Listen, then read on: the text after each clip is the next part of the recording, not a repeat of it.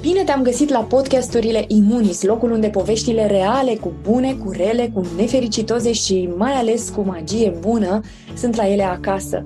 Invitații noștri nu sunt doar oameni care s-au întâlnit cu cancerul de-a lungul vieții, ci persoane pline de forță și vitalitate, de votament și compasiune, de la care avem cu toții ceva de învățat. Eu sunt Cosmina și îți mulțumesc că m-ai găsit, că mă asculți.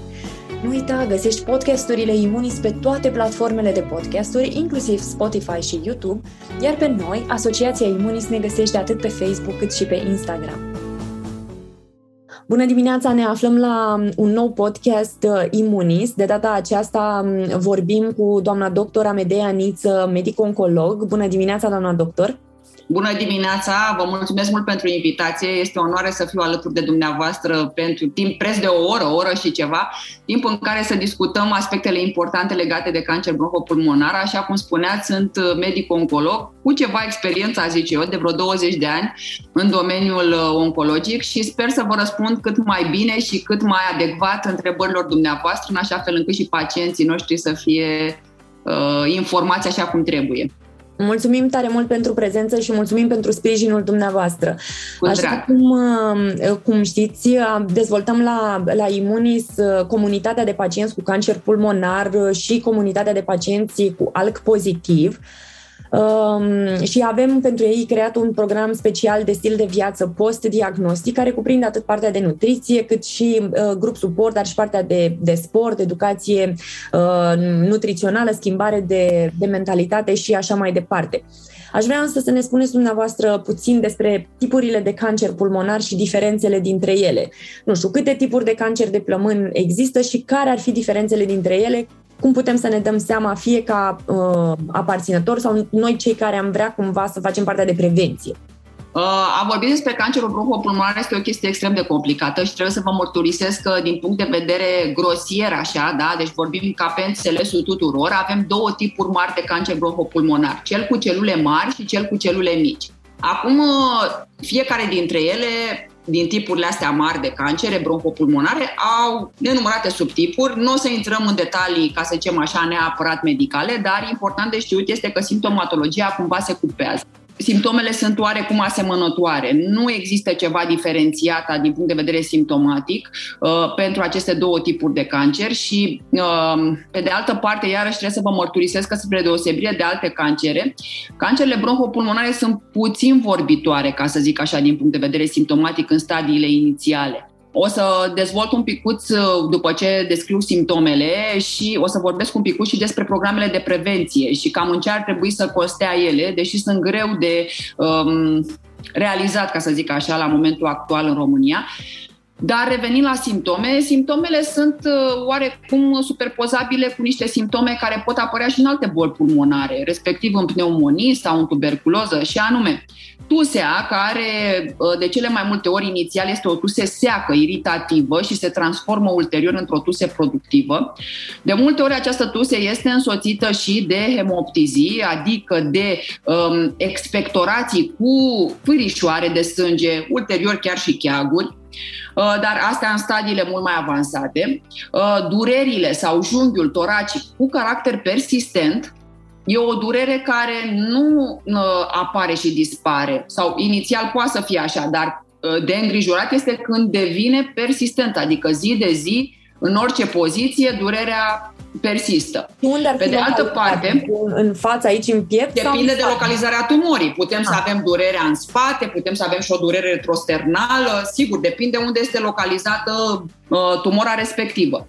Pe de altă parte, un alt simptom care trebuie să ne îngrijoreze este o sufebrilitate care iarăși devine cu caracter uh, bazi permanent. Ce înseamnă sufebrilitate? Înseamnă că nu avem temperatura corpului peste 38 de grade, între 37 și 38, dar cu caracter um, așa spun, cum spuneam, quasi permanent, în sensul că nu e pe parcursul zilei, dar apare de obicei seara. Atunci apar și um, simptomele asociate, adică senzația de frig, iarăși este un simptom care poate însoți uh, apariția unei tumori pulmonare și, pe de altă parte, scăderea ponderală. Scăderea ponderală neexplicată și bruscă, pentru că, de obicei, în cancerul bronhopulmonar, scăderea este undeva uh, de um, cel puțin 6 kg, 5-6 kg în decursul a câteva săptămâni, deci vorbim de 2-3 săptămâni, e o scădere inexplicabilă. Iarăși, scăderea ponderală asociată unuia din simptomele anterior uh, uh, enumerate uh, poate să ne ducă cu gândul la uh, o astfel de tumoră. Dar, cum spuneam, aceste simptome sigur pot apărea și în pneumonii și în tuberculoze. Trebuie să vă, să vă spun că încă deținem un loc fruntaș la tuberculoze, da? deși este o boală eradicată în alte regiuni ale și în țările civilizate, la noi încă există. Um, dar ce se întâmplă când avem astfel de simptome?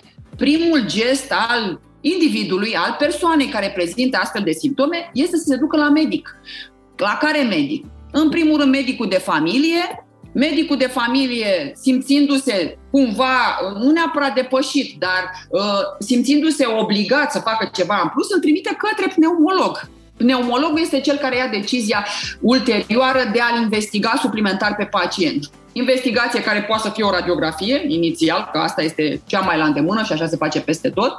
Ulterior, radiografia arătând anumite anomalii, se face o tomografie, se completează ulterior cu bronhoscopia, deci este un lanț de investigații care vor fi uh, indicate de către medicul în principiu pneumolog sau un medic internist, în orice ce caz, într-o unitate spitalicească care să dețină toate aceste, uh, în fine, posibilități. Am observat în, în poveștile pacienților, unu, o oboseală pe care o resimțeau, care se croniciza ușor, ușor și cred că este cumva asociată și cu această scădere bruscă în greutate despre care spuneați. Însă am observat în poveștile lor ușor recurent următorul pattern și anume că li, li se dă antibiotic cumva înainte de a fi trimiși la medicul pneumolog. Asta odată și am mai observat în anumite alte uh, povești uh, această suspiciune de limfom da, uh, aici trebuie să vă mărturisesc că există um, două discuții separate. Antibioticoterapia în România este, din punctul meu de vedere, o mare problemă de practică medicală, adică dăm mult prea ușor antibiotic, din punctul meu de vedere. Um, categoric, în momentul în care te duci cu o tuse persistentă la medicul de familie, mai ai și suferibilitatea aia de care vă povesteam, câteodată poate să fie chiar febră, asta e prima chestie. Domne, îi dăm antibiotic ca răcit, da? are o pneumopatie interstițială, mai ascultă câteodată, se au și raluri, că așa se întâmplă. Astea sunt niște, um, în fine, semne clinice pe care auscultatoriul le observ, le observ tu ca practician, ca medic practician. Cumva este justificabil la un moment dat administrarea acestui antibiotic. Dar faptul că îl ții pe pacient pe loc și că vezi că nu răspunde la antibioticul X și începi și dai și Y și Z, nu mai este explicabil. Adică în momentul în care vezi că pacientul ăla nu-ți merge bine pe terapia pe care i-ai inițiat-o tu ca medic de familie, timp de două, trei săptămâni cât îi dai, după aia trebuie mai departe, că e clar că trebuie să fie investigat din alt unghi.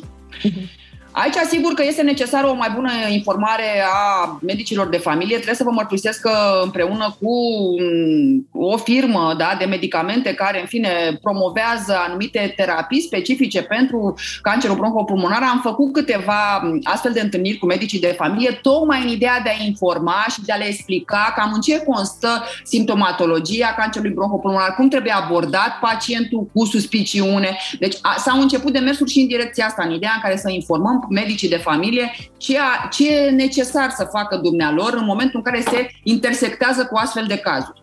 Și atunci și noi la Imunis uh, o să completăm, practic, pentru uh, campaniile de conștientizare a acestor uh, cancere, din care face parte și această, acest podcast, această discuție, că să le spunem pacienților și nu doar pacienților, ci atunci când simțim aceste simptome, dacă vedem că nu merge, nu da, trece da, categoric. cu antibiotic, chiar și noi să avem inițiativa de a, de a completa. Cere da, de a cere noi, ca domne, vreau să fiu evaluat de un alt medic sau de un medic specialist. Sigur, este dreptul nostru ca pacient să ne, ca să zicem așa, evaluăm corect acolo unde considerăm că e bine. E dreptul nostru, e alegerea noastră. Aici chiar putem noi ca indivizi să facem treaba asta, ca pacient. Da? Hey, și Revenind la cea de-a doua discuție cu linfomul despre care m-ați întrebat, Um, există sigur o categorie de cancere bronhopulmonare care, din nefericire, se dezvoltă foarte mult intramediastinal. Ce înseamnă asta? Că deja vorbim mult în termeni medicali. Înseamnă că tumora nu se dezvoltă atât de mult în plămân, cât în spațiu dintre plămâni, care se numește mediastina. Așa se dezvoltă ea. Pornește undeva din mijlocul plămânului, care se numește hilul pulmonar, și se dezvoltă către spațiul dintre plămâni și afectează la, și prinde, ca să zicem așa, tumora și anumite grupuri ganglionare și de aici de, vine și problema diagnosticului diferențiar cu linfomul. Și trebuie să vă mărturisesc că asta se întâmplă mai ales în cazul pacienților tineri, pentru că la un pacient tânăr de 30-40 de ani, în momentul în care vezi imagistic, de obicei tomografic, o mare, un mare conglomerat tumoral în spațiu dintre plămâni, adică în mediastie, ăsta e primul gând. E o fi linfom. Și categoric că urmează niște investigații ulterioare, care de obicei se numesc mediastinoscopii, adică o uh, abordare, uh, ca să zicem așa, chirurgicală uh, și excizia unui ganglion din acest conglomerat tumoral, în așa fel încât să se pună diagnosticul corect. Și diagnosticul corect, sigur, inițial se face o analiză la microscop, care se numește histopatologia, mm, examenul histopatologic al probei respective, care sigur și el poate să pună să apară așa cu semnul întrebării. Linfom versus cancer bronhopulmonar. Și atunci urmează niște investigații suplimentare care se numesc imunohistochimie și care clar tranșează diagnosticul. Mi s-a întâmplat frecvent să știți să avem uh, uh, pacienți de genul ăsta. Spre exemplu, mai există și o altă categorie de pacienți care um, exprimă cu cancer bronhopulmonar vorbesc, care exprimă simptomatic niște ganglioni măriți care se numesc adenopatii, supraclaviculare, adică în zona deasupra claviculei, laterocervical și acolo tot așa, primul gând e, domnule, poate e ceva tot așa hematologic, oncologic, hemato-oncologic și nu oncologic clar. Clar că avem nevoie de o biopsie și clar că biopsia urmată de acea examinare imunohistochimică o să tranșeze diagnosticul. Dar există diagnosticul diferențial, mai ales la pacienții tineri, aici vorbim. Uh, dacă tot ați menționat, um, am observat din poveștile pacienților că a scăzut foarte mult vârsta uh, la care apare cancerul pulmonar și tot mai mulți tineri am, am văzut că sunt afectați uh, de cancerul pulmonar. De ce și ce anume considerați că s-a schimbat în ultimul timp? și ne spuneați la început de diferența dintre cancerul pulmonar cu celule mici și cancerul pulmonar cu celule mari. Ce tip de cancer um, pulmonar afectează mai mult tinerii? Um, să o luăm cu începutul. Um, vârsta tânără, din nefericire, o întâlnim, la diagnostic o întâlnim cam pentru toată cazuistica oncologică, nu numai pentru cancerul bronhopulmonar. În primul rând, trebuie să vă mărturisesc că, din punctul meu de vedere, și nu numai al meu, na, din punct de vedere oncologic, um, lucrurile au degenerat din cauza faptului că, în primul rând, obiceiurile astea, ca să zicem așa, mai puțin normale și nocive, sunt adoptate de generația tânără de la vârste mult mai tinere. Și aici, dacă ne raportăm sigur uh, la, sau numai la cancerul bronhopulmonar, vorbim de fumat. Gândiți-vă că în ziua de astăzi fumătorii, copiii fumători, sunt de la 11-12 ani. Deci se fumează în școli, în licee, Adică obici, fumatul este o chestie extrem de toxică, nu toxică, extrem de toxică și cu un impact negativ asupra organismului extrem de mare. Sigur, el poate fi cauza unor nenumărate tipuri de cancere, dar, spre exemplu, pentru cancerul bronhopulmonar, unul din cinci fumători, la un moment dat, va dezvolta cancer bronhopulmonar. Unul din cinci. Cu cât ne apucăm mai devreme de fumat, cu atât și apariția bolii va fi mai devreme în cursul vieții noastre. Pe de altă parte, stresul. Stresul, uh, iarăși, din punctul meu de vedere, este un uh, factor extrem de nociv și, iarăși, promotorul uh, unor mecanisme oncogenice și, în fine, unor mecanisme care declanșează dezvoltarea cancerului în corp și stresul, după cum observați, stresul și fizic și psihic mai ales, apare încă de la vârstele iarăși timpurii. Deci, uh, clar că și asta își spune amprenta. Pe de altă parte, vorbim de mediul în care trăim. Este un mediu extrem de poluat și ne raportăm la orice oraș din țara asta și din lumea asta și hai să ne raportăm doar la noi. Clar, uh, eu personal trăiesc într-un oraș care este probabil, din punctul meu de vedere, cel mai poluat oraș din România și asta e Ploiești. De ce? Pentru că în jurul nostru există o, o serie de rafinării și, de fapt, așa se întâmplă peste tot în, în țara asta. Avem o grămadă de chestii uh, care poluează profund aerul, mașini nenumărate, nu respectăm niciun fel de regulă, nici noi ca și um, oameni, ca și, în fine, populație care ar trebui să acționăm în interesul nostru, nu o facem. Um, și, sigur, mediul în care trăim, alimentația care, sigur, devine din ce în ce mai nesănătoasă și trebuie să vă mărturisesc că aici nici măcar n-aș putea să vă spun ce ar trebui să facem să evităm alimentele nesănătoase, pentru că inclusiv legumele și fructele pe care le consumăm sunt, așa cum știm bine, crescute cu anumiți factori de creștere, cu tot felul de adaosuri, da? Um, toxice, pentru a se dezvolta mai frumos, pentru a fi mai mari, pentru a fi mai, mai gustoase, nu, dar mai mari, mai arătoase, se mai... Deci, oricum, uh, clar că sunt o grămadă de factori externi care influențează apariția la vârste din ce în ce mai tinere a acestor boli, inclusiv a cancerului bronhopulmonar și apoi mai sunt, vorbim și de moștenirea genetică. Clar, noi purtăm în fiecare, fiecare individ are o amprentă genetică care este moștenită de la predecesori și atunci aici chiar nu avem cum să intervenim. Dacă la factori externi putem interveni, la ăștia genetici chiar nu avem cum. Da. Și bine, poate putem să intervenim pe partea aceasta de Um, uh, stres și sur, uh, stresul care generează și el uh, această inflamație care de la un Sigur, punct... ca, da, deci pentru ăștia extern categoric că putem să intervenim și pentru stres, și pentru fumat, și pentru poluare putem să facem ceva, și pentru alimentație, să începem să ne creștem noi legumele și fructele cum făceau bunicii noștri. Sigur că putem să facem, dar um, din nefericire cred că timpul, sau în fine, nu neapărat că știți, asta e o scuză cu timpul. Niciodată nu avem timp de nimic, dar de fapt nu îl facem. Asta e problema. Pentru nimic, mai ales pentru noi. Urgent da. versus important. Cum exact, exact. Da, da. Revenind la cele două tipuri de cancere și mă întrebați dumneavoastră care ar fi mai frecvent întâlnit la populația tânără, trebuie să vă mărturisesc că uh, incidența mai mare a cancerului bronhopulmonar cu celule mari este mai mare la populația tânără decât cel cu celule mici. Uh, sigur, e o chestie discutabilă, pentru că la momentul în care am demarat eu oncologia, deci când eram o tânără practiciană, mediana de vârstă de debut a cancerului bronhopulmonar, fie că era cu celule mici, fie că era cu celule mari, era undeva după 55 de ani.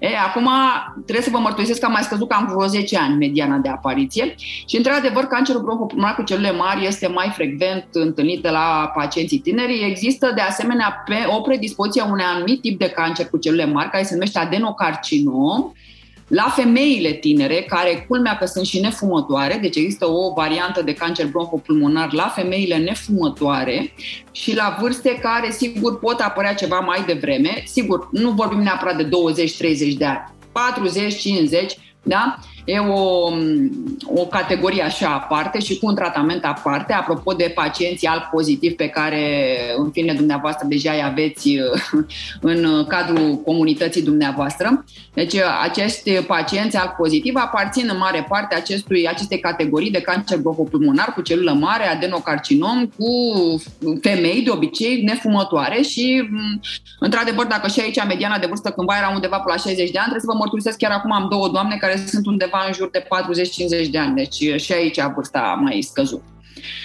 Oricum, trebuie să amintesc că spre deosebire de alte cancere, cum ar fi cancerul de sân, cum ar fi cancerul de colon, um, totuși în, can- în cazul cancerului bronhopulmonar, vârsta nu e atât de scăzută, adică nu ne-am dus undeva chiar așa, mediana nu ajunge la 30-40 de ani, deci toți suntem undeva mai sus, dar, uh, cum vă spuneam, um, este valabil pentru orice tip de uh, cancer.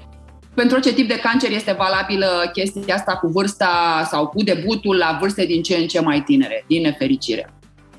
Uh, în, în încheierea acestui prim podcast, uh, acestei prime runde de discuții, uh, ce mesaj ați avea pentru cei care fie au avut un uh, un, un cancer bronhopulmonar în familie, deci au un istoric, sau um, a, au simptomatologia aceasta pe care o, o, o menționați dumneavoastră ca prevenție. Um, aici revenim la o discuție iarăși care ar putea fi extrem de elaborată în sensul în care prevenția pentru cancerul bronhopulmonar este extrem de complicată. Um, în primul rând, uh, sunt niște grupuri de pacienți sau de oameni, că până la urmă, până să fim pacienți suntem indivizi, da? um, care sunt la risc. Și ăștia sunt, așa cum spuneam mai devreme, fumătorii, pacienții cu boli uh, pulmonare cronice, sunt pacienți asmatici, sunt pacienți cu bronșite cronice obstructive, pacienții care lucrează în mediu toxic, înseamnă industria, uite cum e în județul meu, județul Prahova, industria petrolieră, că lucrează în, în minerit, spre exemplu. Um, sunt pacienți uh, sau în industria vopselurilor. Deci sunt anumite, anumite noxe care se eliberează în cadrul acestor uzine, fabrici, um, rafinării, ce sunt ele, care afectează profund și iremediabil parenchimul pulmonar, respectiv mai degrabă căile bronșice, ca să fim mai exact. E, aceste grupe de pacienți aflate la risc, în mod ideal, ar trebui evaluate periodic și o să mă întrebați cum îi evaluăm, că mare parte din ei, fumătorii tușesc oricum, că așa se întâmplă, alții la fel, uite, asmaticii, cei cu bronșite cronice la fel tușesc. Um, cum îi evaluăm? Îi evaluăm prin intermediul unei tomografii care se numește low dose scan, adică o tomografie care să iradieze cât mai puțin plămânul și care ar trebui făcută la intervale de 2-5 ani. Aici fie, se stabilește funcție de, se calculează un, un risc, da? Deci asta este ce se face într-o țară civilizată, cum ar fi Statele Unite, pe aici, până Europa, puține țări au adoptat această modalitate de screening, dacă nu mă înșel, Franța și Marea Britanie, dar oricum mult prea puține. Pentru că e un program de screening extrem de costisitor, da? A, face, a lua această populație la risc, a o chema o periodic să facă aceste tomografii, pentru că numai așa poți să depistezi. Din nefericire, asta e modalitatea cea mai facilă și în același timp cel mai ușor de adoptat și de pacient. Pentru că altfel varianta cealaltă ar fi să faci niște bronhoscopii. Ori să pui omul să facă periodic bronhoscopie nu este o manevră pe care să-și o dorească. Este extrem de neplăcută, și atunci trebuie găsit ceva la care și pacientul să fie compliant. Și aceasta este varianta, această tomografie low dose. Cum la noi nu se face, nu se poate face asta și nici nu cred că o să vorbim într-un viitor foarte apropiat despre această modalitate de screening, deși, vă respect, este modalitatea cea mai bună. Sigur că în momentul în care, așa cum vă spuneam, în momentul în care pacientul devine extrem de simptomatic, adică cu simptomele mai sus uh, amintite, categoric trebuie să ducă la medic, numai că atunci deja nu mai poți să mai ai din pripă o boală. E foarte posibil ca uh, boala să fie destul de avansată și să nu poată să beneficieze de un tratament curativ. Curativ însemnând o intervenție chirurgicală, da? Am avut situații în care pacienții total întâmplător s-au dus, nu știu, ca să se investigheze pur și simplu, că există și categoria aceasta de oameni care, și foarte bine că fac treaba asta, periodic să dus să-și facă niște investigații, cum ar fi o radiografie, o ecografie, niște analize de sânge. Și la radiografie a descoperit o pată. Că așa apare popular vorba. Mi-a apărut o pată pe plămân. Mică, în fine, s-a văzut așa, incidental la această radiografie. Și atunci au început investigațiile și oamenii au fost prinși cu în stadiile incipiente ale bolii. Dar rar se întâmplă asta. Și noi, ca asociație uh, care ne ocupăm de stilul de viață, odată pe partea de prevenție, dar și partea post-diagnostic, pe ce ar trebui din partea dumneavoastră să punem accentul noi pentru partea de prevenție? Păi cred că în primul rând trebuie să facem uh, și cred că asta este de fapt unul din marile secrete, ca să zicem așa, ale țărilor în care s-a reușit cumva scăderea incidenței cancerului bronhopulmonar și anume o campanie extrem de intensă împotriva fumatului. S-a mai făcut acum câțiva ani, au încercat cei de la Marius Nasta să facă o campanie și am zis că au proști pe la televizor de câteva ori, dar s-a stopat. A venit pandemia și am oprit toate chestiile care le începusem, că ne-am ocupat de SARS-CoV-2. Dar clar, campania asta antifumat, la nivel de, de tineret în primul rând, deci vorbim de școli, de licee, de campaniile antifumat sunt extrem de importante. Pe de altă parte, um, campaniile pro-activitate fizică, adică oamenii să fie din ce în ce mai um, prinși în, decât ocupați cu astfel de, de obiceiuri, cum ar fi stat în fața calculatorului, fumatul uh, și alte chestii, după cum bine știm, la momentul actual extrem de la modă în rândul tinerilor noștri, sigur, implicarea lor în activități fizice, cât mai plăcute pentru ei um, și argumente aduse. Ce se întâmplă dacă facem mai multă activitate fizică? Cum te dezvolți tu? Te dezvolți frumos și psihic și fizic și ai și crește și stima față de tine pentru că arăți din ce în ce mai bine, ești din ce în ce mai sănătos. Clar că și în campanii pro-mișcare, pro-activitate fizică sunt extrem de importante.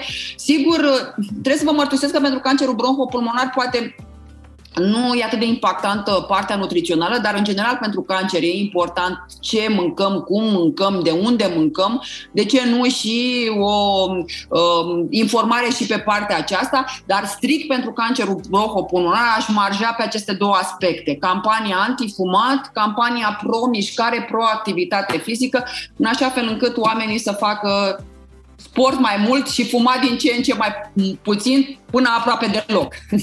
Este foarte bine pentru că la, la Imunis um, avem atât partea de caiaca canoe care dezvoltă partea uh, superioară a corpului, dar și um, uh, proiectul Raidon prin care acordăm biciclete pacienților atât de interior cât și de exterior. Uh, avem inclusiv, uh, începând de anul acesta, partea de, uh, de jogging, de, de alergat, Uh, pe care o dezvoltăm, plus cursurile de uh, pilates pe care le facem online. Deci avem o, o arie largă de, uh, de activități sportive pe care o dezvoltăm pentru pacienți și marea lor majoritate pot fi dezvoltate în aer liber, ceea ce, din nou, este foarte important. Absolut. Încheiem aici acest, acest prim podcast. Vă mulțumesc foarte mult pentru, pentru discuție și pentru prezență și ne reauzim la podcastul următor. Ai ascultat un podcast Imunis. Sper că această discuție te va ajuta să ai curajul să continui să-ți rescrii povestea. Dacă vrei să rămâi aproape de noi, caută-ne pe Facebook, pe Instagram, pe platformele de podcast sau trimite un e-mail la adresa dedicată pentru pacienți asociația imunis.ro. Îți mulțumesc!